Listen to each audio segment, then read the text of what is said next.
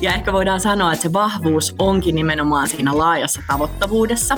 Eli kannattaa tavoitella mahdollisimman laajaa yleisöä, mutta toki tv voidaan myös kohdentaa, eli voidaan vaikka ohjelmaostamisella kiinnittyä niihin tiettyihin, tiettyihin ohjelmaympäristöihin tai, tai sisältöihin ja hakea niistä myös ehkä sitä niin kuin voimaa ja synergiaa sille omalle, omalle viestille. Liana Cast.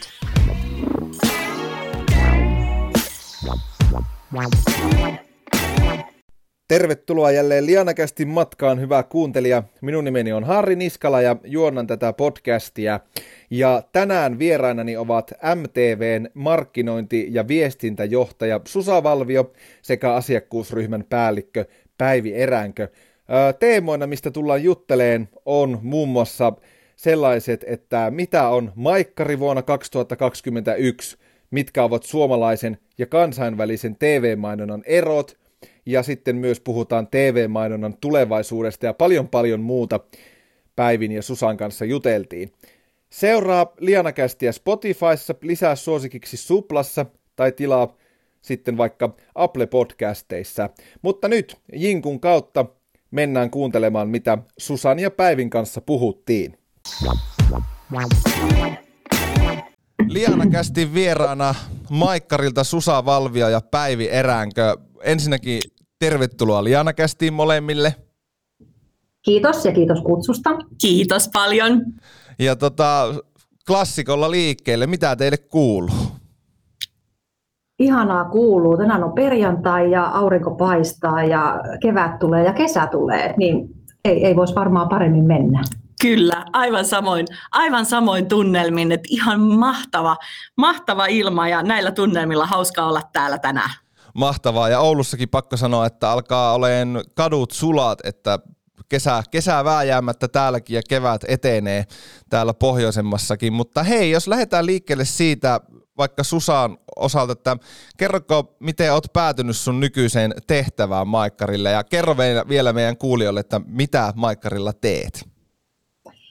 Ehdottomasti. Eli mä toimin Maikkarilla markkinointi- ja viestintäjohtajana ja miten mä oon päätynyt, niin aika varmaan monen mutkan kautta. Eli takana on yli 20 vuotta työtehtäviä erilaisissa markkinoinnin ja viestinnän työtehtävissä ja erikokoisissa yrityksissä ja eri toimialoilla. Ja sellainen ehkä brändien rakentaminen ja niiden hallinta ja kaupallisuus ja semmoinen tuloshakuisuus on aina ollut ehkä johtava ajatus niissä töissä, missä, mitä, mitä on aikaisemmin tehnyt, ja ne on hyvin lähellä itsellekin sitten sydäntä. Ja ennen MTVtä mä toimin tuolla Suomen IBMllä markkinointiviestintäjohtajana, ja sitten 2018 tarjoutui mahdollisuus sit siirtyä MTVlle ja ehdottomasti MTV-mediatalona ja sen kaikki kiinnostavat sisällöt ja ohjelmat ja mahdollisuus sit vaikuttaa myös mainostaja-asiakkaisiin, niin oli super kiinnostavaa ja täällä ollaan nyt kolmatta vuotta pöllöjengissä, niin kuin me itseämme kutsumme. Kyllä, Pöllölaakson porukkaa. Miten Päivi sulla sitten vastaava story? No mulla, mulla on jo pitkä, pitkä ura Maikkarilla, että voisi sanoa, että, että aikanaan opiskelin markkinointia, mutta veri veti myyntiin ja sitten erityyppisten myyntitehtävien jälkeen ehkä pankkimaailmassa ja ulkomainonnassa niin päädyin 2006 hakemaan MTVlle ja, ja siitä lähtien täällä ollut ja nyt kymmenisen vuotta jo vetänyt sitten meidän, meidän mediamyyntitiimiä. Mahtavat taustatarinat ja tänään pureudutaan Maikkariin, mitä Maikkari on tänä päivänä ja erilaisiin teidän ratkaisuihin, mutta tämmöinen yksi lämmittelykysymys vielä, että jos mietitään teidän ehdottomia aamurutiineja, joko nyt sitten nykypäivän mukaan kotitoimistolla tai sitten ihan Pöllölaaksossa, niin mitkä on semmoiset teidän ehdottomat aamurutiinit ennen kuin päivän saa kunnolla käyntiin? No, jos mä aloitan, niin täytyy sanoa, että päivärutiini tai millä, millä aamu alkaa, niin yleensä kahvia, kahvia, kahvia. Ja nyt täytyy sanoa, että etätoimistolla on tämmöinen ihana luksuspalvelu astunut voimaan. Eli meillä on tullut semmoinen tapa, hauska rutiini aamuun. Eli mun mies, mies tarjoilee mulle aina ihanan cappuccinon ja sitten avaan koneen ja, ja ryhdyn, ryhdyn työtouhuun. Ja hän samalla myös huolehtii, että hän tuo mulle päivän D-vitamiinit ja monivitamiinit. Eli aamu lähtee aina aina hyvin käyntiin ja taloudessa on myös kaksi koiraa, jotka mielellään sitten asettuvat mun kanssa työskentelemään. Eli se on ehkä semmoinen etätoimiston aamurutiini. Miten Susa? Päivillä on kyllä mahtava, mahtava palvelu kotona, täytyy myöntää. Mulla on aika, voisiko sanoa sellainen päivä, niin murmelina tyylillä mennään, että ylös ja koiran kanssa ulos ja aamupala ja suihkun kautta ja otetaan kahvikuppi ja mennään koneen ääreen ja siitä se päivä lähtee sitten käyntiin. Mutta tosin ää, täytyy sanoa, että mä oon kyllä yrittänyt käydä Pöllölaaksossa aina niin kuin aika ajoittain. Ihan vaan muistuttamassa myös itselleni, että kyllä se fyysinen työpaikka myös on olemassa. Joo, välillä on ihan kiva käydä pistäytymässä mahdollisuuksien mukaan täällä toimistomaailmassakin. Hei, jos mietitään teidän työn kuvia, niin mikä teidän työstä tekee erityisen mielenkiintoista? Mä sanoisin, että varmasti ylipäätänsä meidän ihmiset, ihanat työkaverit, täällä on mielettömän mukavaa ja ihanaa ja osaavaa ja rohkeita väkeä. Ja sitten varmasti, että jokainen päivä on kyllä hyvin erilainen. Meillä on paljon vauhtia, välillä varmaan niitä vaarallisia tilanteitakin, mutta ehkä se työn monipuolisuus on varmasti sellainen, mikä, mikä niin kuin motivoi joka päivä. Entäpä Päivi? No hyvin samat sanat voisin sanoa, mutta ehkä vielä se, että rakastan sisältöjä. Musta on ihana työskennellä meidän sisältöjen parissa ja sitten samaten on onni työskennellä asiakasrajapinnassa. Eli myös just se vaihtelu, mitä päiviin tulee erilaisten asiakkaiden ja sitten vastaavasti meidän sisäisten sidosryhmien kanssa, niin se monipuolisuus on aivan, aivan ihanaa. Ja täytyy sanoa, että meillä aina, aina tuntuu ajautuvan tai jostain syystä päätyvän kyllä tosi mahtavia henkilöitä töihin. Eli nyt tässä etäaikana on huomannut, että ne pienet hetket, milloin pääsee kohtaamaan kollegoita, niin sanotusti sitä pöllöjengiä, mistä Susa tuossa mainitsikin, niin saa kyllä niin kuin hymyn, hymyn korviin taas, taas hetkeksi. Joo, kuulostaa, että teidän pöllöjengi ajattelussa on paljon samaa kuin jos tässä sallitaan tämmöinen meidän niin kuin Liana-perheessä, niin pystyn varmasti aika hyvin samaistuun, että varmaan hyvin samankaltaisia fiiliksiä siitä työyhteisöstä. Tekin saatte, mitä me täällä Lianalla meidän porukasta. Ja ikävä kyllä meidän pääkonttorin 150 päistä henkilöstöä on kyllä, ikävä on kyllä kovaa, että toivottavasti pian päästään sitten porukalla nauttimaan taas työelämästä, mutta mennään hei Maikkariin, MTV. Mitäs Maikkari on vuonna 2021?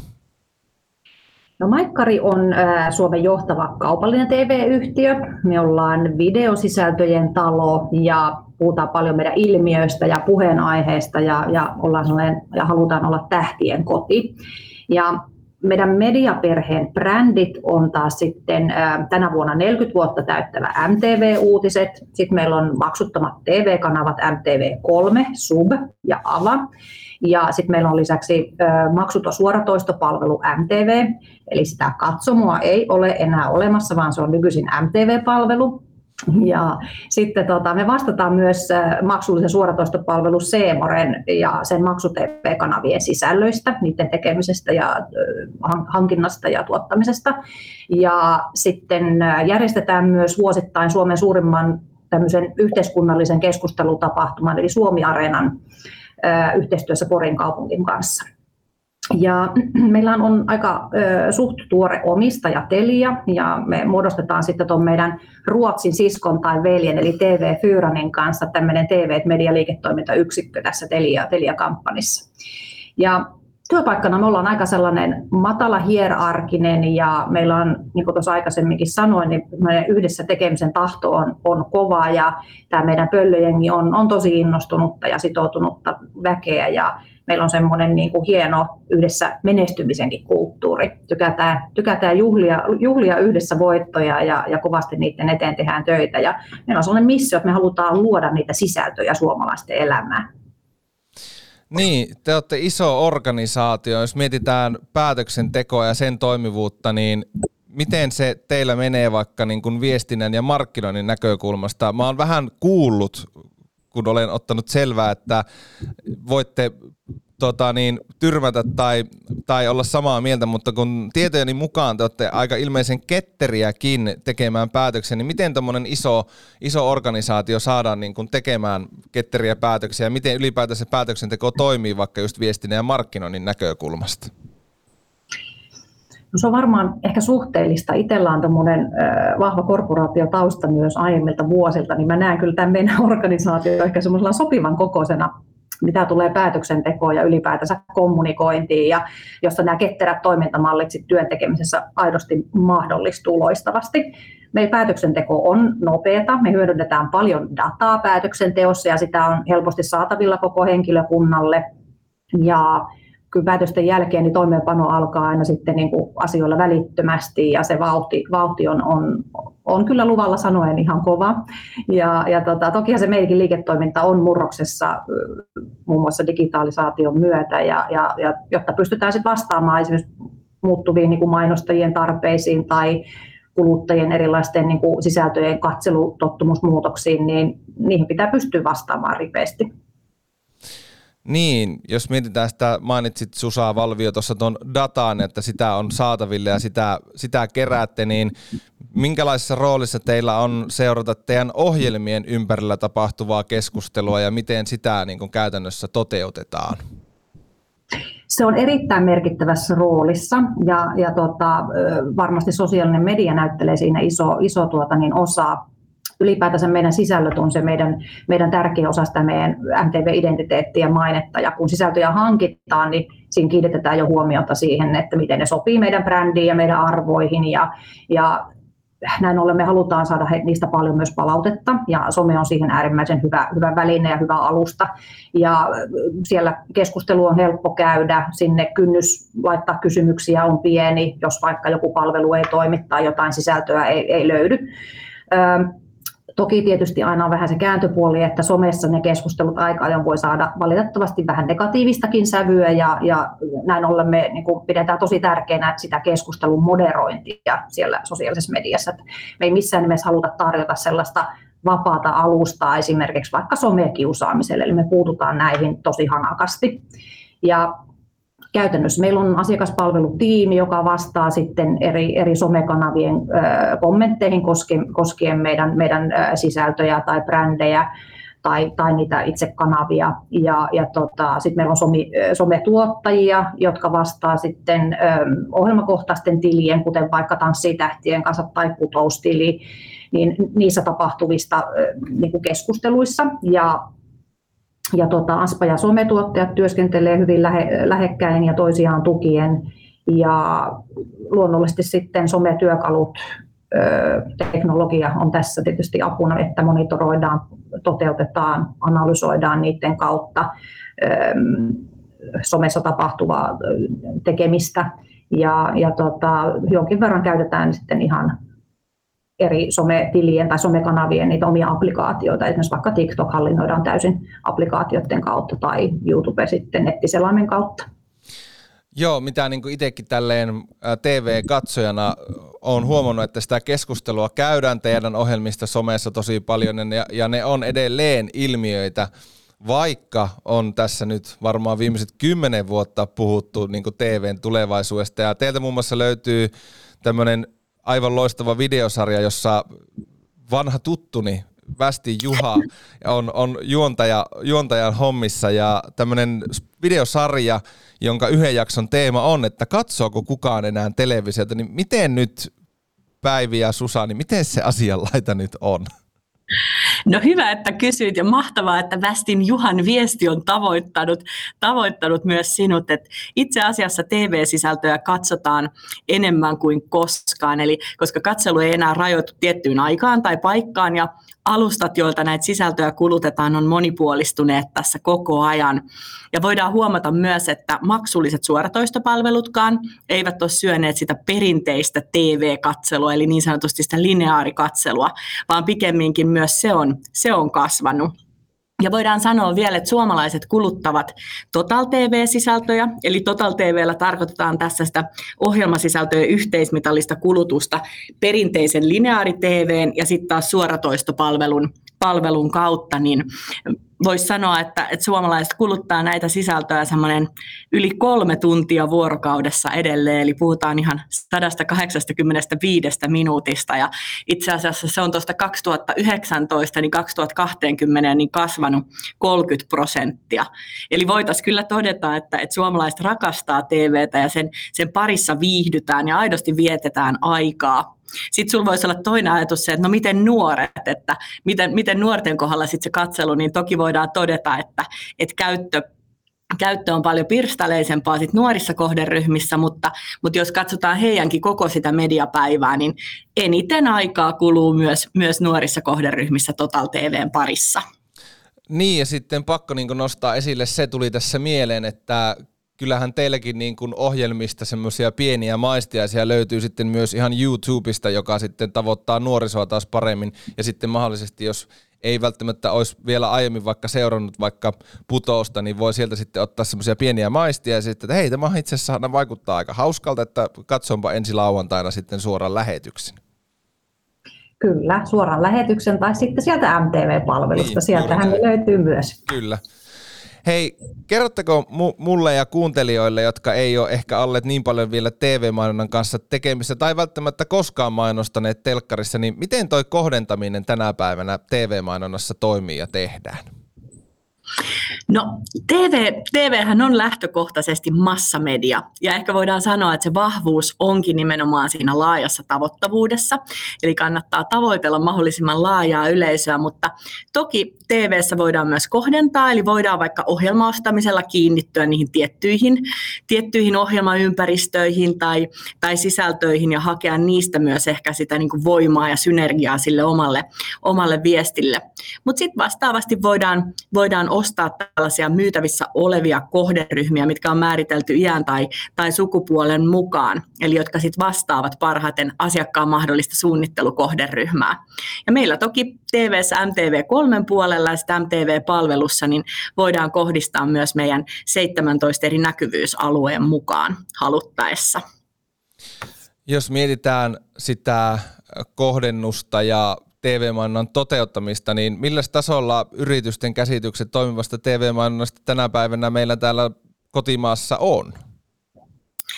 No jos mä aloitan ja, ja, ja Susa jatkaa vielä kohta, niin ehkä se, että just TV-mainonta on aina ollut hyvin niin kuin vahva brändin rakennusmedia ja, ja siihen selkeästi uskotaan edelleen. Ja me jokin aika sitten itse asiassa tutkittiin ja luokiteltiin vähän meidän MTV3 spottimainontaa ja huomattiin, että 82 prosenttia sieltä sisälsi sitä brändillistä mainontaa ja vain 16 prosenttia oli puhtaasti tämmöistä taktista ja, ja on hyvä muistaa tietysti, niin kuin, että se ei ole aina niin, niin mustavalkoista, eli, eli brändillinenkin mainonta voi ohjata ostoon siinä, missä taktinen, ja varsinkin tv missä, missä voidaan hyvin niin kuin vaikuttaa, vaikuttaa siihen tunteeseen, ja myös siellä voidaan sitten rakentaa brändiä helposti myös osittain sillä taktisella viestillä.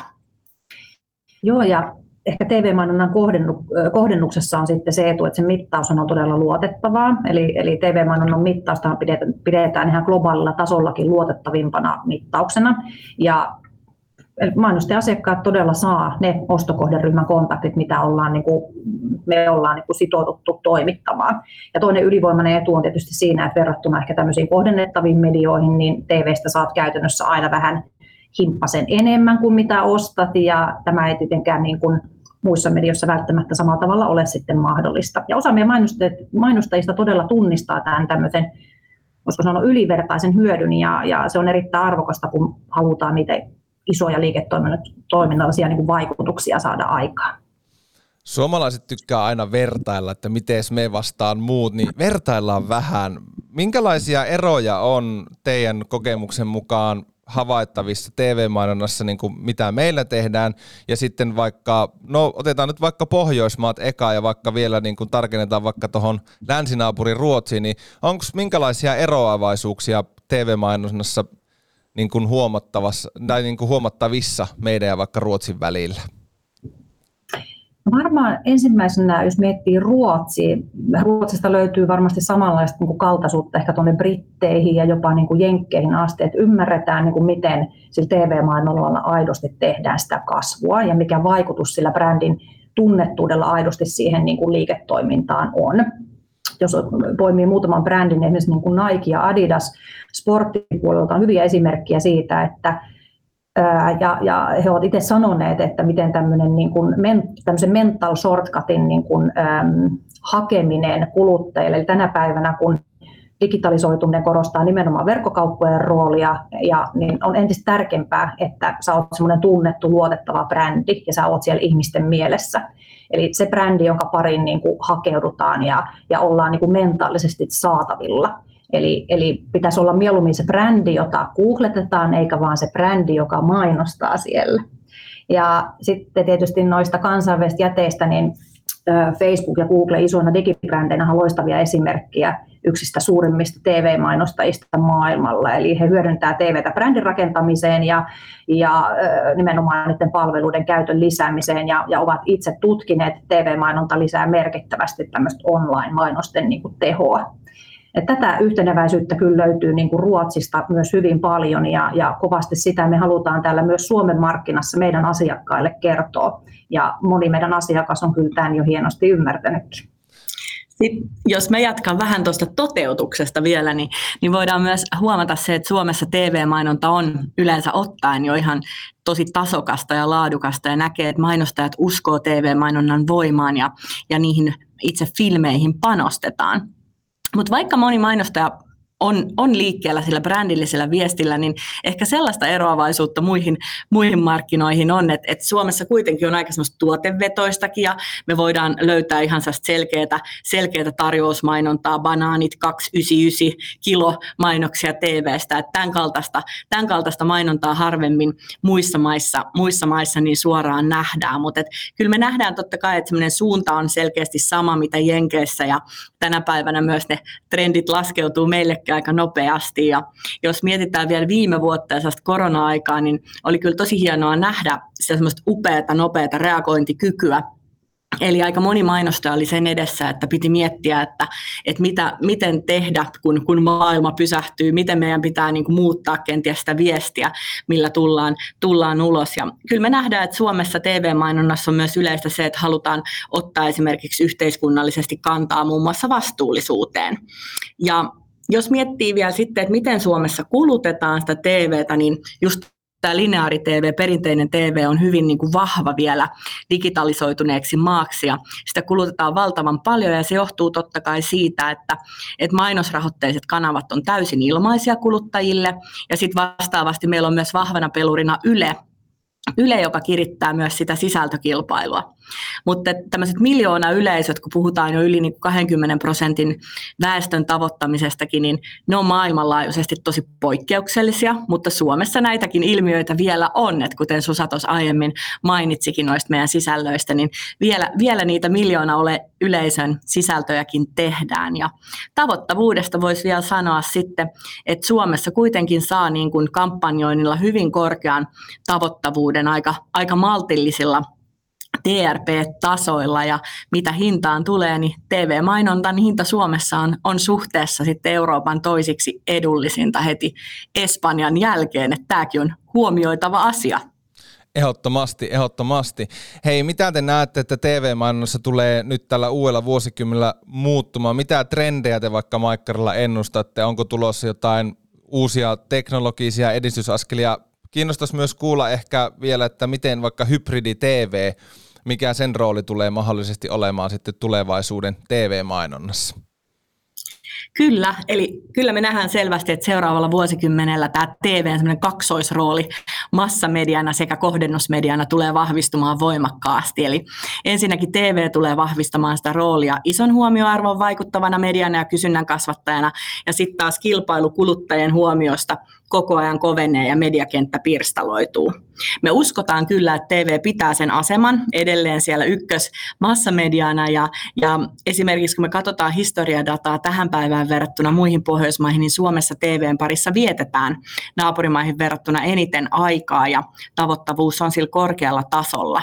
Mutta just niin kuin mainitsit, niin tulevat innovaatiot ja nämä uudet teknologiset mahdollisuudet kuitenkin vahvistaa sitä TV-roolia myös siinä kohdennettavana mediana, ja, ja työstössä olevat noin innovaatiot liittyykin paljon siihen, ja nähdään muun muassa tämmöinen addressable TV, sen tuleminen, eli tämmöinen älykäs kohdentaminen, että sitä löytyy jo aika paljon kansainvälisiltä markkinoilta, ja muun muassa Iso-Britanniassa sitä tehdään jo, jo jonkin verran, että se, se me nähdään vahvasti, että älykäs kohdentaminen tulee mahdollistamaan sit tiukemman TV-mainonnan kohdentamisen tulevaisuudessa, ja ja mahdollistaa just digitaaliset kanavat, kanavat sen tekemisen. Myös tämä Addressable TVn lisäksi me uskotaan siihen, että mainontaa tullaan kohdentamaan niin, kuin niin sanotusti isommille näytöille, eli big screenille digitaalisten kohdennusmahdollisuuksien myötä, ja tätä kautta just katsojakokemus ylipäätänsä tulee olemaan, olemaan niin kuin yksilöllisempi.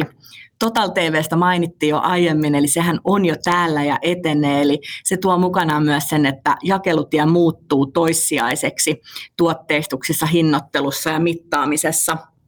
Ja juuri niin kuin mitä sanoit, että me voitaisiin miettiä, että tulevaisuudessa voisi esimerkkinä olla tämmöinen niin kuin TV-mainonnasta myös suoraan ostaminen. Eli yksi esimerkki voisi olla vaikka, että TV-mainontaan lisätään QR-koodi tai vaikka punaista nappia painamalla pääset muun muassa vaikka Amazoniin suorittamaan mainostetun tuotteen oston välittömästi.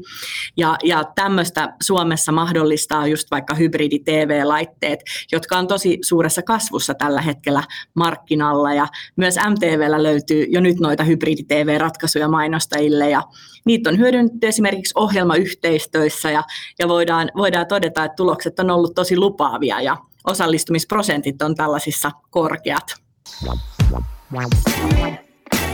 Mutta hei, jos mennään esimerkkeihin onnistuneesta TV-kampanjasta, niin minkä, minkä haluaa sitten nostaa. Siitä erityisesti kiinnostaisi kuulla, että mitä siinä vähän niin tavoiteltiin ja miten ja minkälaisia tuloksia saatiin.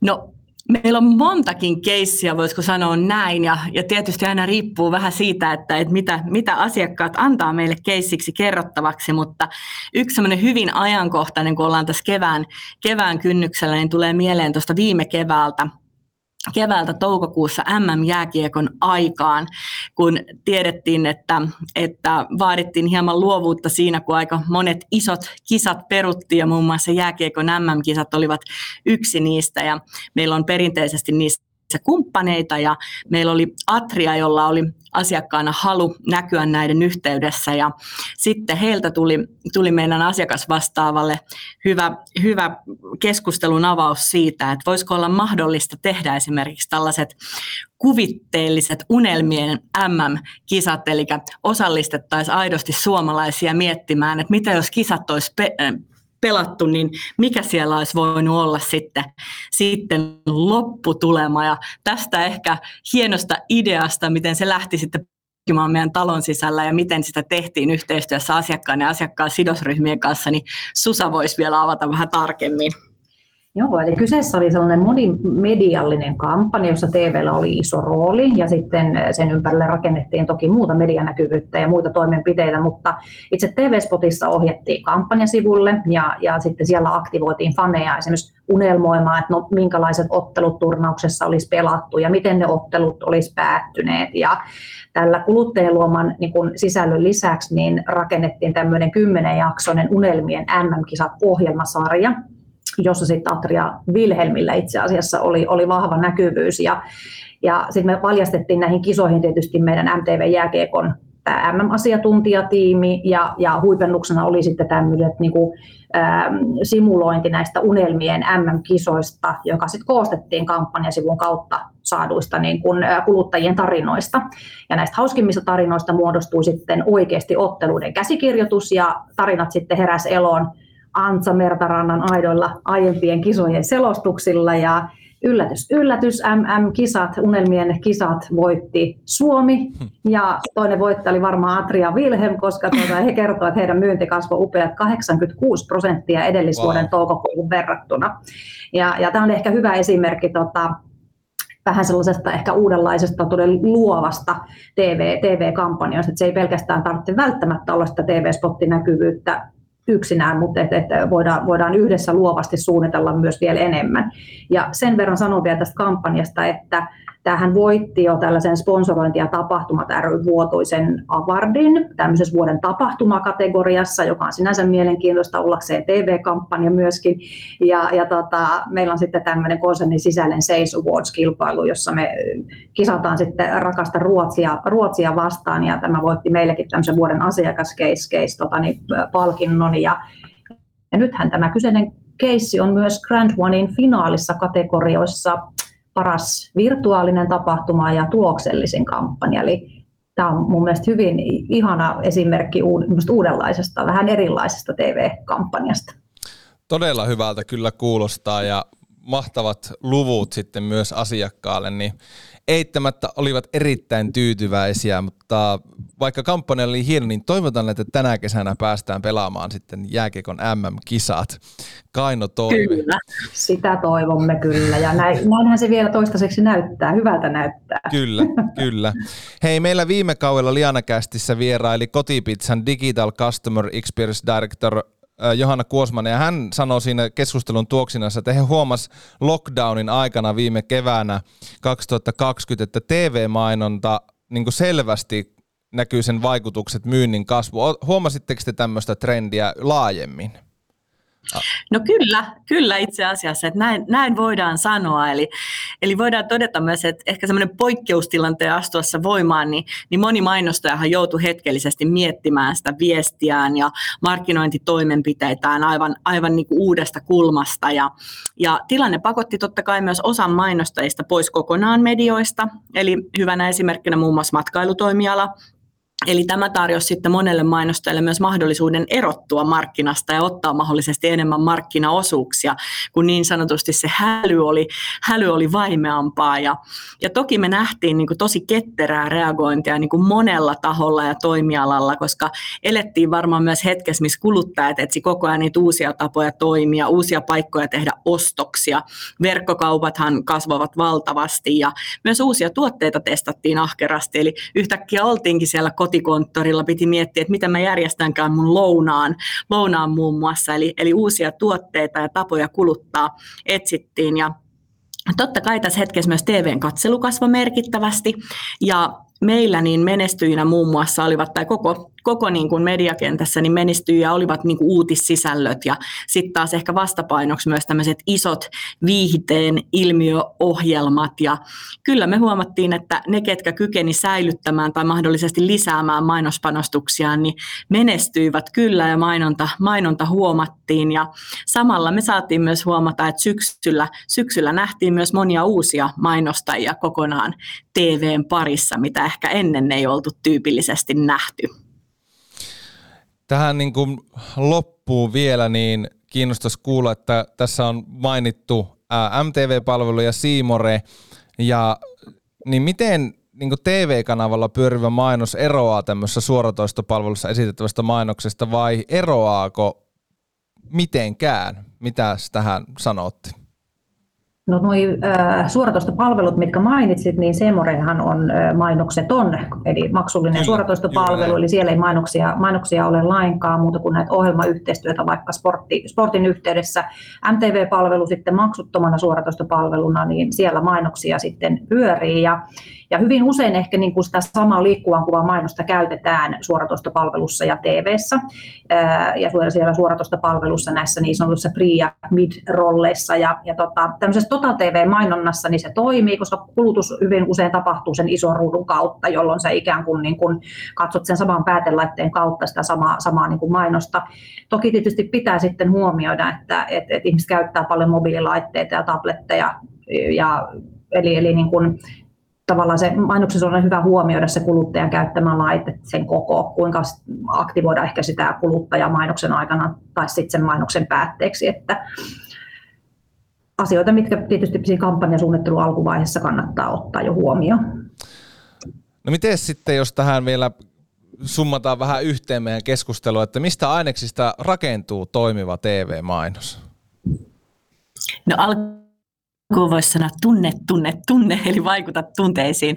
Mutta oikeasti niin hyvin tärkeää on se, että sillä mainoksella on selkeä tavoite. Eli, eli on hyvin selvillä se, että mitä halutaan saada aikaiseksi. Ja ei ajatella niin, että nyt tässä 20 sekunnissa tai 30 sekunnissa ratkaistaan kaikki asiat yhdellä kertaa, vaan, vaan pysytään ehkä semmoisessa selkeässä, selkeässä viestinnässä ja, ja varmistetaan se, että, että varmasti se niin kuin mainos laskeutuu sille omalle brändille, eli on, on tunnistettavissa, ettei, ettei välttämättä sitten saada jollekin muulle brändille samassa tuotekategoriassa. Eli, eli silloin, silloin voidaan todeta, että oli mainos miten hieno tahansa, niin, niin mikäli se ei sada sinne omaan brändiin, niin, niin voidaan ehkä todeta, että silloin, silloin mainos ei, ei toimi. Eli, eli hyvin tärkeää on huomioida se. Ja totta kai niin kuin, että tarinallisuus, huumori. Monesti on tutkittu, että ihmisten käyttäjät, ihmiset, eläimet kiinnittävät hienosti, hienosti mainonnassa huomioon. Me mitattiin maaliskuussa, että mitä kuluttajat itse asiassa toivoo mainonnalta juuri nyt ja mielenkiintoista oli, oli nähdä se, että tällä hetkellä sit verrattuna viime kevääseen, niin eniten oli näissä toiveissa laskenut semmoinen uskoa tulevaan ja empaattisuus. Eli voisiko nähdä, että nyt nyt niin kuin tietyn, tietyn ajanjakson yli ollaan päästy ja siellä olikin toive sitten noussut eniten hintatarjousmainonnasta tai, tai tämmöisestä suomalaisuudesta ja, ja paikallisuudesta, että niitä, niitä toivotaan korostavan ja totta kai niin kuin kuluttajien numero yksi ostopäätöksessä on, on hinta, mutta voidaan nähdä se, että semmoinen vastuullisuus ja kotimaisuus on kyllä myös, myös nyt niitä, mitä, mitä halutaan niin kuin mainonnassa nähdä. Mitä Susa vielä lisäisit tähän? Sä putsasit pöydän kyllä todella hyvin kuule jo. Tota, ehkä toi, tartun vielä tuohon varsinkin niin kuin liikkuvassa kuvassa sen, se, se emotio, sen välittäminen, se on, se on mielettömän tärkeää, koska sillähän on ihan suora yhteys siihen äh, ihmisen vaikka niin kuin ostopäätökseen. Ja, ja semmoinen hyvä puhutteleva tarina on aina, aina niin kuin, ähm, hyvin hyvä, hyvä osa sitä, totta kai sitä, sitä mainosta. Ja niin kuin tuossa vähän aikaisemmin jo sanoin, että se kampanja-idea jo siinä suunnitteluvaiheessa pitää suunnitella niin kuin toteutettavaksi monikanavaisesti, koska mutta se jalkautus ei ole ehkä ihan, ihan täydellistä sitten, riippuen, että oletko tv digissä, somessa vai, vai haluatko tehdä jotain PR-tekoa vaikka sen, sen tota niin, kampanjan ympärille. Eli semmoinen hyvä ajankohtainen tarina, johon olisi helppo samaistua ja joka luo sitä keskustelua. Siinä voi olla mukana vaikka vähän yritysvastuutakin, sitäkin nähdään trendinä aika paljon tänä päivänä, mutta sellaisesta vuorovaikutteisuudesta ja hyvistä tarinoista, niin siitä syntyy sitten ne parhaimmat ilmiöt. No ilmiöstä puheen ollen, Maikkari-ohjelmat on aina, aina olleet useat niistä ilmiöitä, niin miten Maikkarin kevät ja kesä 2021 kiinnostavimmat ohjelmanostot? Öö, no meillä jatkuu, no, luonnollisesti hei lätkä, sehän on tulossa, sehän kiinnostaa kaikkia, se on mm. ihan, ihan selvä, että et, et, lätkän parissa viihtyy öö, varmaan 90 prosenttia suomalaisista nyt sitten tulevan toukokuun puolen välin aikana ja sitä eteenpäin. Ja sportista täytyy sanoa vielä tietysti liiga, joka jatkuu tuolla Seemoren puolella, että nythän mennään sitten kohti playoffeja ja, ja sitten ihan mitali, mitalikamppailuja ja, ja, ja tota, niin MTV3-kanavalta tullaan näkemään myös, sitten, myös muutamia, muutamia otteluita. Öö, kesällä meillä tulee perinteisesti tuo kesäterassiohjelma, mikä tuolta Allassiipulilta öö, lähetetään muun muassa – ja kovasti tietysti rakennetaan jo nyt tuota ensi syksyä, että melkein ajatukset itselläkin näissä meidän ohjelmakartoissa niin on tuolla jo ensi syksyn puolella. Ja, ja tota, mutta paljon hyviä, hyviä ohjelmia. Suurmestari yhtenä, yhtenä tuota niin, uutena ilmiöohjelmana, joka on vallottanut suomalaisten sydämet, niin jatkuu edelleen myös lauantaisin tuolla MTV3-kanavalla. Kyllä, ja Avalta on pakko mainita vielä oma suosikkini, suuri tämmöinen australialainen realitysarja Remontilla rahoiksi alkaa vielä tuossa huhtikuun lopussa ja, ja jatkuu usean viikon ajan, eli, eli se on kyllä sellainen, mikä saa itseni liimautumaan tämän sisällön pariin. Pakko tarttua tuohon, kun Susa mainitsi suurmestarit, niin on niin sanottu myöhennäisherännäinen ja koukutuin kerrasta, että on kyllä on kyllä niin kuin, äh, casting osunut kohille sekä ykköskaudella, mutta, mutta varsinkin kakkoskaudella suuri suuri suosikki, niin Miika Nousiainen, niin on, on tässäkin ohjelmassa huikea hahmo ja tota, on kyllä kerrassaan hyvä, hyvää haku Maikkarilta tuolta maailman, maailman te. Eikä ole näin, taitaa olla brittiläinen sarja Taskmaster siinä taustalla. Joo. Joo, kyllä, kyllä. sitä paikkansa. Mutta ihana kuulla, että olet suurmestari-fani. Joo, siis kyllä. Joo. Kaveri suositteli kollega sitä, kun kyseli, että mitä hän tässä nyt voisi alkaa seuraamaan. Sitten, että oletko tämä suurmestari? Mä että no en, en ole, että mikä homma. Ja pari jaksoa katsoin ja nauroin niin kuin veet silmissä, että ihan loistava. Kyllä, se on aivan loistava. Hei, Lianakästi vieraana on ollut Maikkarilta Susa Valvio ja Päivi Eräänkö. Suuret kiitokset vierailusta. Kiitos Harri. Kiitos paljon, oli mahtava, mahtava olla tässä kanssasi. Kerta kaikkia ja kiitos myös kaikille kuuntelijoille, jotka olitte tämänkin jakson mukana ja ottakaa Lianakäst seurantaan esimerkiksi Suplassa tai sitten tuolla Spotifyn puolella tai Apple Podcasteissa ja löytyy vielä Google Podcasteista ja vielä SoundCloudi siihen samaan rahaan, niin sieltä löytyy Lianakästin kaikki aiemmatkin jaksot ja ei mitään kuule, kun kiitos kuuntelusta ja ensi kertaan.